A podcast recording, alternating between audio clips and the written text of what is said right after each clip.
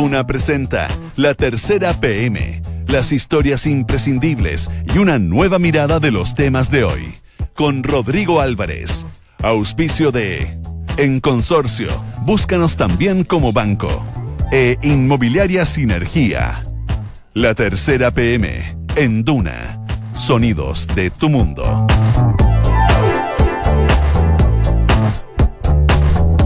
Son las 2 de la tarde con 3 minutos. Eh, ¿Qué tal? ¿Cómo les va? Buenas tardes. Bienvenidos a esta edición de la tercera PM acá en Radio Duna por los 89.7 cuando son las 2 con 4. Está parcialmente nublado acá en Santiago. En estos momentos hay 14 grados de temperatura y se espera una máxima de 18 para la tarde acá en la región metropolitana. Jornada de día miércoles y podríamos tildarla, catalogarla como el día después de la acusación constitucional que se resolvió eh, en el Congreso el día de ayer, en lo específico en la Cámara de Diputados y que no prosperó o ganó la ministra de Educación Marcela Cubillos. Hartas cosas que analizar y muchas de esas cosas las trae hoy día en eh, su portada, la tercera PM. Esos títulos se los vamos a contar de inmediato.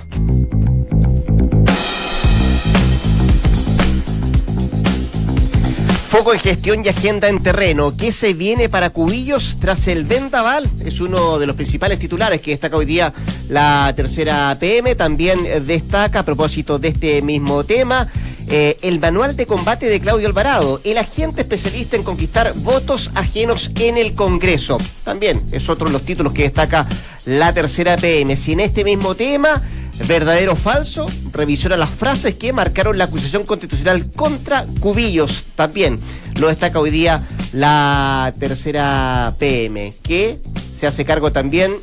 Hay un daño a la marca del PS después de San Ramón. Socialistas buscan explicación tras la derrota ante Cubillos, la ministra de Educación. Nos vamos a entrar, por cierto, en ese, en ese tema también.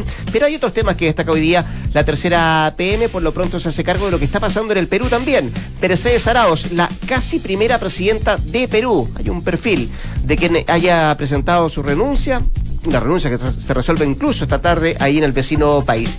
Y la hoja de ruta de Francisco Guijón en TVN evalúa modelo Netflix para activar su señal cultural. También es otro de los temas que destaca hoy día la tercera PM. 2.5, nos adentramos de inmediato a los títulos. Está junto a nosotros Vanessa Zócar, periodista de la tercera PM, para contarnos el día después, en, podríamos decirle el principal derrotado, el que eh, sufrió más el día de ayer es el Partido Socialista. ¿Qué tal, Vane? ¿Cómo te va? Buenas tardes, gracias por estar acá. Igual para ti. Eh, a ver, si queremos eh, tirar la raya para la suma, en el PS son números rojos, definitivamente, porque no pudieron sacar adelante la acusación, porque no pudieron aglutinar al sector para que apoyara la acusación constitucional contra la ministra Cubillos. Eso por una parte. Y por otra, volverá mm, a, conjugarse el, concepto, el verbo, la palabra de acusación constitucional en los socialistas de aquí para adelante? Está bien difícil. Está bien difícil y los mismos socialistas reconocen de que ayer quedó en evidencia de que la mayoría nominal que tienen en la Cámara de Diputados en la práctica no es tal, porque los últimos intentos de acusación constitucional no han contado con votos.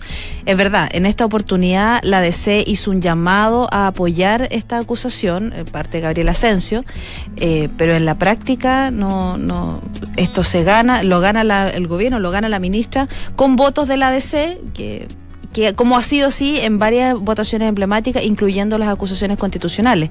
Entonces, lo que comentaban hoy día los socialistas, y lo dice Juan Luis Castro en la noticia que llevamos hoy día, es que no, pues no es un instrumento que vayan a poder echarle mano, al menos lo que resta de este gobierno, porque en la práctica no tienen los votos.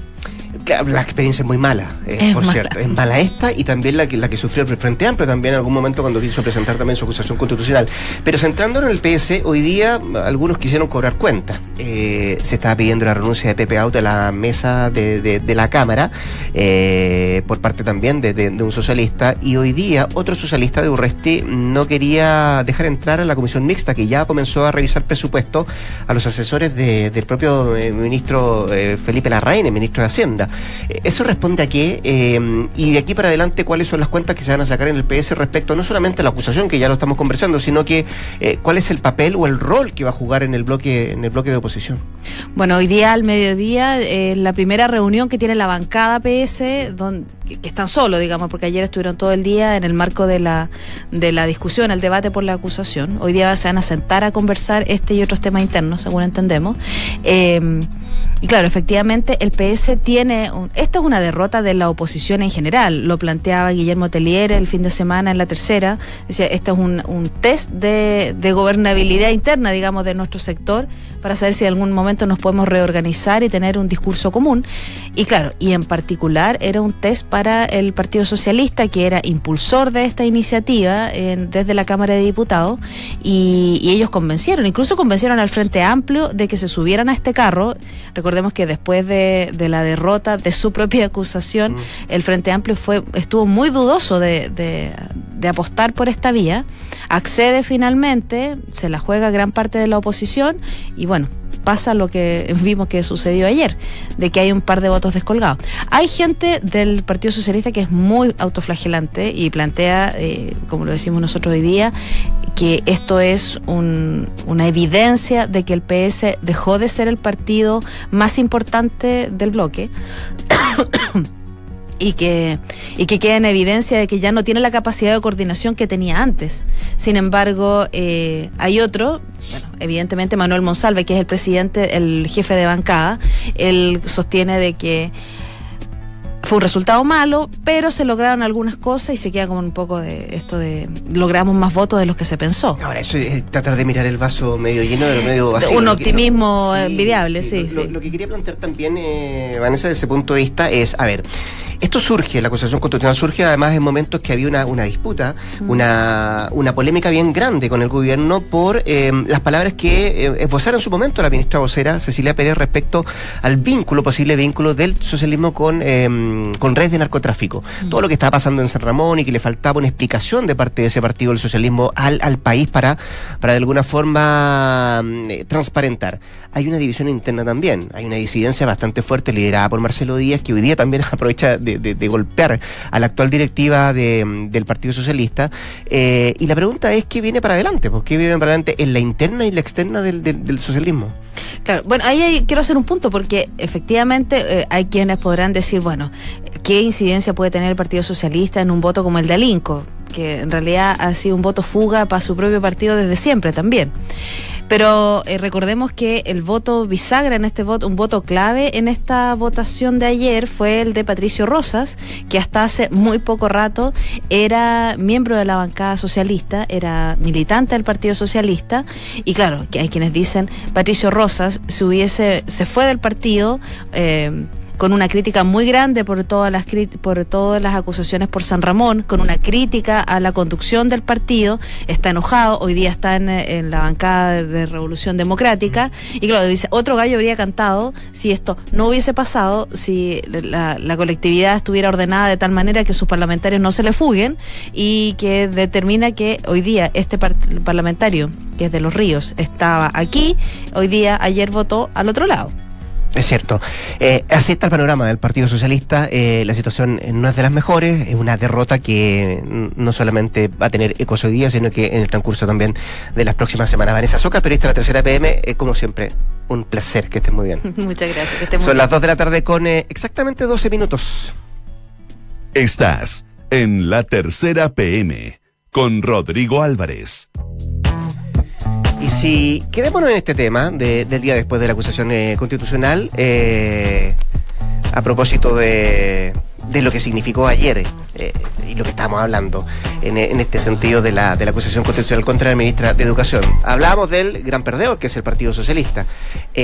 por cierto que también sacan cuenta alegre en el gobierno. y hay alguien que mm, que pasó a transformarse en clave en todo este trámite de conseguir los votos. Eh, la sensación térmica de lo de ayer este rol clave que juega alguien también del gobierno, nos lo vienen a explicar dos personas acá, dos periodistas de la tercera PM, don Andrés Muñoz, don Sebastián Mina. ¿Y cómo les va, señores? Buenas tardes. Don Rodrigo, ¿qué todo bien, todo bien. Andrés estuvo en, la línea de frente, presenció in, situ algunas escenas que, que mostraban las protagonistas de esta historia Pregunta, operando. Hay una fotografía eh, o una imagen que la vi ayer de, mm, del ministro Blumel en pasillos, conversando con alguien que fue decisivo también en esto. ¿Vamos a hablar de Blumen o vamos a hablar de otra persona que negoció? Vamos a, no vamos a hablar del ministro, vamos a hablar Ya. del subsecretario Claudio Alvarado. eh, Démosle. mm, Que en esto tiene harta experiencia, ¿no? Sí, no es por ningún No. ministro, en No, ningún no, no, caso. no. No, no, no, no, No. es que el ministro no exista, no, no haya hecho la pega. Lo que pasa es que su secretario Alvarado tiene, es, es su segunda vez en el, mismo cargo, fue diputado de 16 años, y lo que nos dicen, bueno, tú lo viste ayer, ¿no? Que no paró de moverse ni sacar cuenta hasta última hora, ¿no? Claro, de hecho, eh, la ministra Cubillo estaba sentada ahí al frente de la testera, en la cámara, en la sala de la cámara. Eh, tenía a su derecha a Francisco Cox, su abogado, a su izquierda al ministro del Interior Andrés Chadwick. Después venía un poco más allá Gonzalo Blumel y, después el subsecretario Alvarado. Y lo que, se- lo que pude ver constantemente eh, recurría al, al subsecretario Alvarado eh, mucho más que al ministro Blumel. Esto tiene que ver, no como decía Sebastián, eh, por bajarle el perfil al, al ministro Blumel, sino por la cercanía que tiene eh, la ministra Cubillos desde hace mucho tiempo con el subsecretario Alvarado. Fueron parte de la bancada eh, de la UDI cuando ella era diputada, él era diputado, eh, y ahora, como bien hoy día nos decía la ministra eh, en la tercera PM, son muy, muy amigos.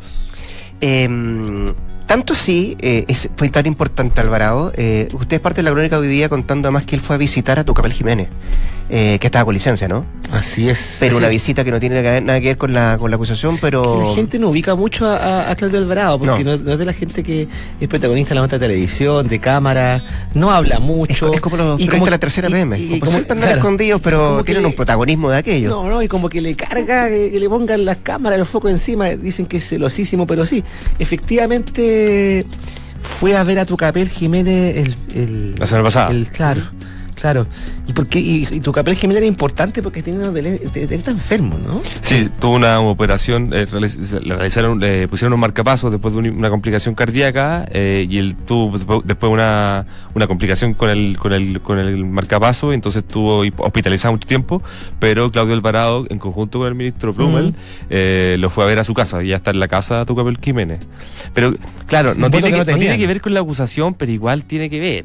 Sea, es un voto, recordemos, Tucapel Jiménez era un voto que ayer no estaba y que la oposición le faltaba ese voto, intentaron convencerlo que fuera a votar, intentaron parearlo, pero no estaba. Pero claro, es coincidente la visita del subsecretario Alvarado.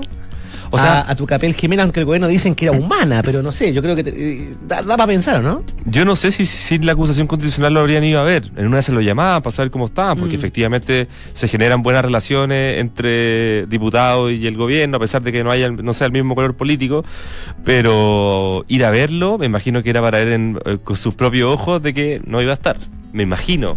Quiero especular, quiero especular. Dejémoslo en una mera coincidencia, ¿no? Bueno, Ya, pero, eso, si- pero sí, al subsecretario Alvarado se le atribuye el, el mérito, el haber sido el ideólogo de esta operación que recordábamos la otra vez para la acusación que instituyó la ministra Proboste cuando el diputado Enrique Estay llegó en camilla de Temuco al Paraíso. No, te- lo conversamos, Lo conversamos. sí, Bueno, yo, le, yo le dije y vi algunos, algunos muchachos del gobierno y dije, bueno, no, como en broma. Mm. y no habrá ido su secretario Alvarado, además de la buena onda que tiene con, con Don Tuca, asegurarse de que no vaya a ser un Enrique Estay, que no se levantar, no le habrá puesto un grillete a la, a la cama.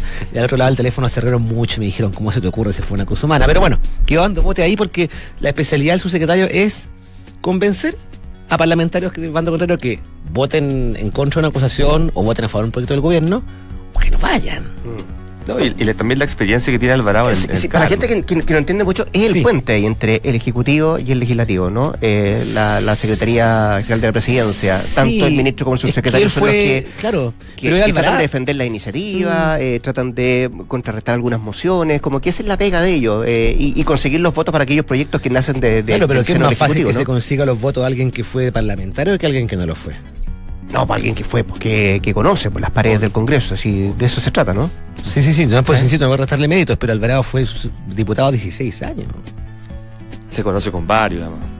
O sea, con Gabriel Asensio, que es el jefe de la bancada DC, la otra vez publicamos una nota en que le- le- le- se hablaban de la trenza chilota, porque los dos son de Chiloé.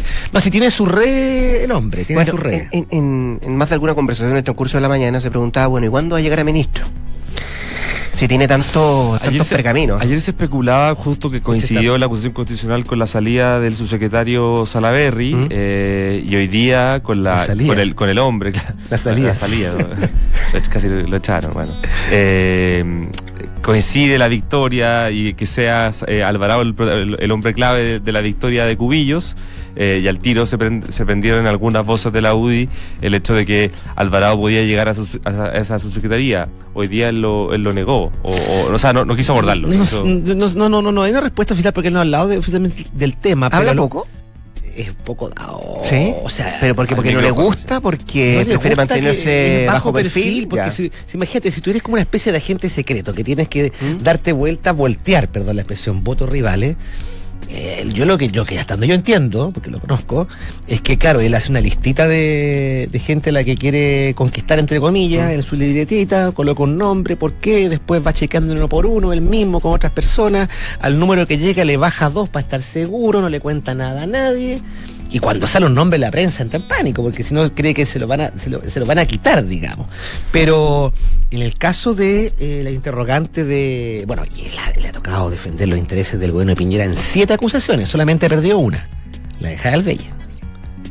La. Dicen que ahí aprendió una lección, porque en el fondo lo de- O sea, la- y, ca- y cada una con su trámite. Algunas, Sí. no, algunas no prosperaron ni siquiera en la cuestión Exactamente, previa, exactamente. La de Santa Elisa, por ejemplo, Bueno. La por lo mismo- Santelice, claro, Claro, no pasó la cuestión por lo mismo dicen que Piñera cuando empezó su segundo gobierno fueron los primeros los que fichó. Y por lo mismo creen que es bien poco probable que lo saquen de ahí para que la subdere. Daría garantía a todos los sectores para la subdere, pero todos dicen que las Express quedaría muy coja sin no es que sea irreemplazable. Pero tendrías que ir a buscar a otro parlamentario. Insisto, el ministro Blumel eh, se ha reconocido que este año se ha mirado más que el año anterior que tuvo muy difícil. Recordemos que en un momento dado el ministro Chávez dijo, dijo, le puso mano en mano sobre el hombro y le dijo, es como mi hijo, que lo mató ahí. Mm. Pero, pero si sacan a Alvarado de ahí para reemplazar a, a, a- a Salaverry, tendrían que ir a buscar a otro exparlamentario o sacarlo del Congreso para que se haga cargo de las. No, que eso y ya claro. no es más Pero después de esto, imposible. No, no, no, o sea, yo- sí, no, no, sí, muy lo- bien. Es más, di- mira, yo creo que Salvo, ni- salvo que se le complique la situación que se viene en los próximos días, las próximas semanas, que tiene que ver ¿Qué con cosa? el proyecto de 40 horas. Que ahí, ahí también tiene que conseguir votos. Y Pero ahí ese- está más difícil. Pero ¿no? en ese caso que el que pague el Al- costo del ministro del trabajo, ¿no? Quiere pues. Claro, claro. sí. Si eso la lo- culpa al Alvarado si sería- si eso dicen todos en el gobierno, si hay un culpable está en otro, ministerio. yo solo estoy diciendo que la va a tener más difícil que ah, esta, no, tal la vez. va a tener Sí. súper cuesta arriba, yo creo, Claro. ¿no? De todas maneras, de todas maneras. O sea, pero claro, ahí echarle culpa a Alvarado va a ser más difícil.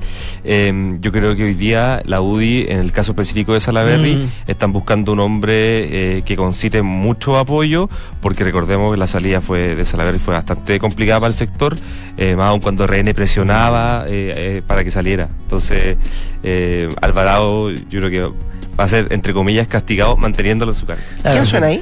Para.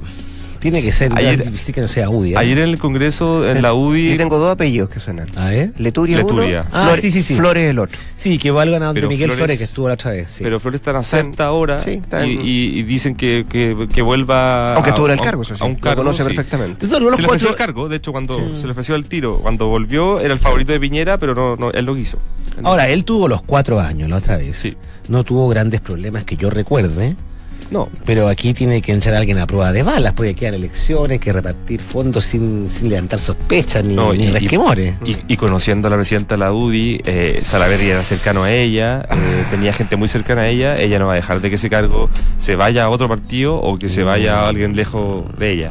Solo, de solo, y a propósito de esto, para cerrar el capítulo Alvarado, Claudio Mm. Alvarado, eh, claro, sería tal vez un error eh, tratar de sacarlo para llevar la subdere, tomando en cuenta bueno que. repite, eh, dicen. no solo eso, y porque creo que hace una buena, una buena fórmula con, con Blumel. Es bastante Eh, funcional. eh, lo de sí. Blumel funciona perfectamente en la oratoria. Mm. hasta labia en la, en la conversa eh, Mm. y, es- y Alvarado mucho más bajo perfil. Operativo. Pero opera por, Sí.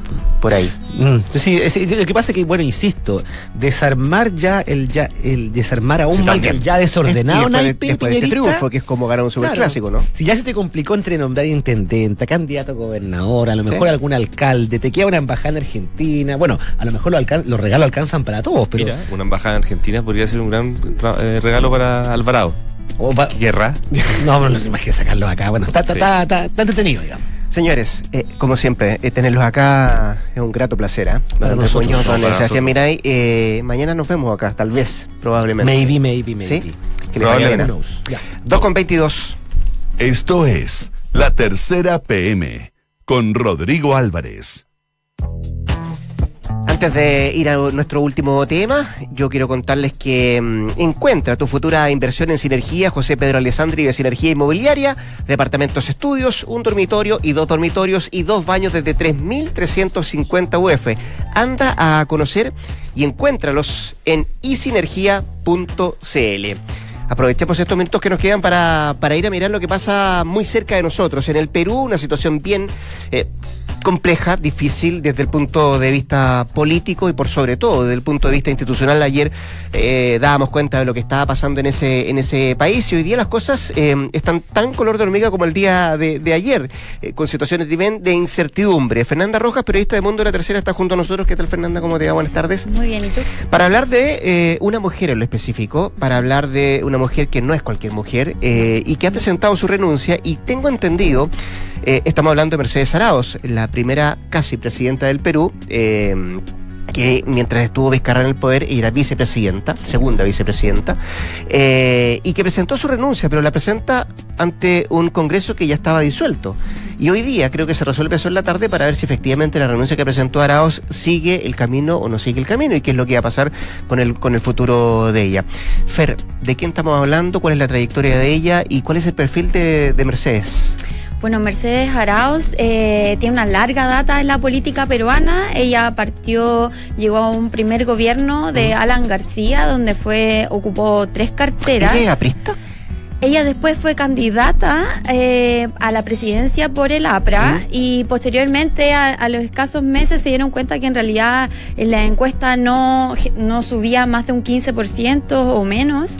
Entonces retiraron la candidatura y al año siguiente estamos hablando de 2014, Pedro Pablo Kuczynski, el expresidente, que hoy está en prisión domiciliaria mm, mm. por presunta corrupción, eh, formó el Partido Peruano por el Cambio y eh, ahí fue cuando él salió electo el 2016 y al formar gobierno eh, llama a Mercedes Arauz, que en ese momento estaba viviendo en el extranjero, en México, durante varios años, estaba totalmente alejada de la política, la llaman y le ofrecen una de las vicepresidencias.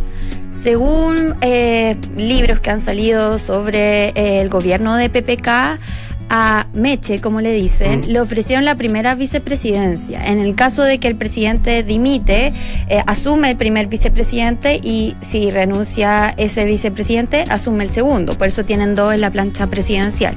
En ese caso no ocurrió. Eh, la oferta finalmente que le llegó a Meche fue utilizar, ocupar, perdón, la segunda vicepresidencia eh, y la primera queda Martín Vizcarra, actual presidente. Desde ahí, además, en paralelo, Meche fue electa congresista por Peruanos por el Cambio y ella actualmente ocupa esa plaza en el Congreso.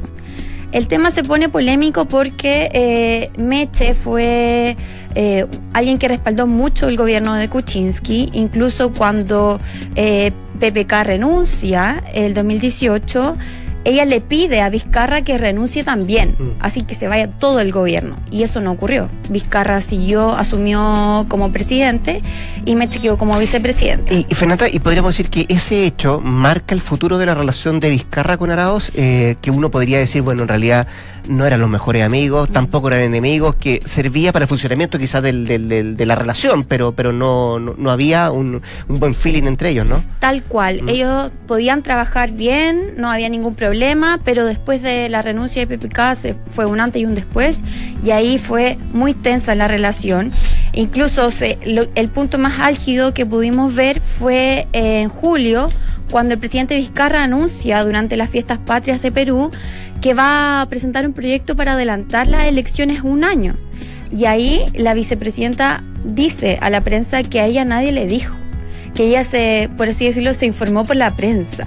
Mm. Se enteró recién de este proyecto por la prensa y ahí marca un quiebre total que se volvió a reafirmar esta semana cuando el presidente Vizcarra dice que si se le niega la cuestión de confianza, él va a cerrar el Congreso. Mm y el día en que se realiza la votación del tribun de los magistrados para el Tribunal Constitucional, algo que Vizcarra dijo que no se podía realizar, eh, Meche estaba ahí, estaba, estaba en el Congreso cuando no dejaban entrar al Premier del Solar eh, y a presentar la moción de, de confianza. Entonces ya estaba ahí, Pasó todo lo del cierre del Congreso, los impactos, los coletazos que, que se generaron las, en la siguiente hora, especialmente porque el Congreso está dominado por el Fujimorismo, oposición al gobierno de Vizcarra. Y en la noche, cuando Vizcarra ya avisa que disuelve el Congreso, Meche asume como presidenta encargada jurando eh, en el Congreso co- por el fujiaprismo, Fujimorismo y el APRA, y ahí eh, queda dos presidentes a cargo de Perú por un día. El Fujimorismo en la oposición decía que Meche estaba cumpliendo con eh, algo constitucional y se transformaba en ella la primera presidenta de Perú. ¿Y qué cambió? Para El- que ella presentara renuncia. Eso es lo que Yo sé que ella lo explica sabe. en la carta, no ha hablado públicamente Claro. todavía. Ayer creo que le hicieron, no sé, una gran cantidad de periodistas le decían guardia afuera de su casa hoy día en la mañana también. Sí. Eh, pero no, no ha esbozado su, su opinión respecto a qué, qué, qué- qué es lo que es eso. Además, ha sido duramente criticada por la opinión pública mm, peruana, ¿no? Sí, eh, las redes sociales sobre todo las acusan de ser una usurpadora, de querer eh, llegar al poder sin, sin llegar a través de los votos, sino que asumir esto por, el, por Vizcarra. El tema es que eh, Meche Arao dice que ella está renunciando para convocar lo antes posible nuevas elecciones. El tema es que hoy día, hace un, ratito, el premier actual, eh, Ceballos, dice que la renuncia eh, no es real, o sea, que no es legal para, para el gobierno de Vizcarra, dado que eh, la renuncia, la carta iba dirigida al presidente del Congreso y el Congreso está disuelto. Disuelto, claro. Entonces no hay, eh, la renuncia no existe No básicamente, existe. eso dice el Congreso, o sea, perdón, eso dice el gobierno Mm. de Vizcarra y por lo tanto ellos asumen que Mercedes Arao sigue en sus funciones totalmente normal. O sea, todo queda todavía en compás de espera y no se sabe quién lo va a hacer con, No eh, solamente con, con- con- con el propio gobierno, sino que también con el mismo Congreso de aquí en adelante. Fernanda Rojas, muchas gracias por estar con nosotros.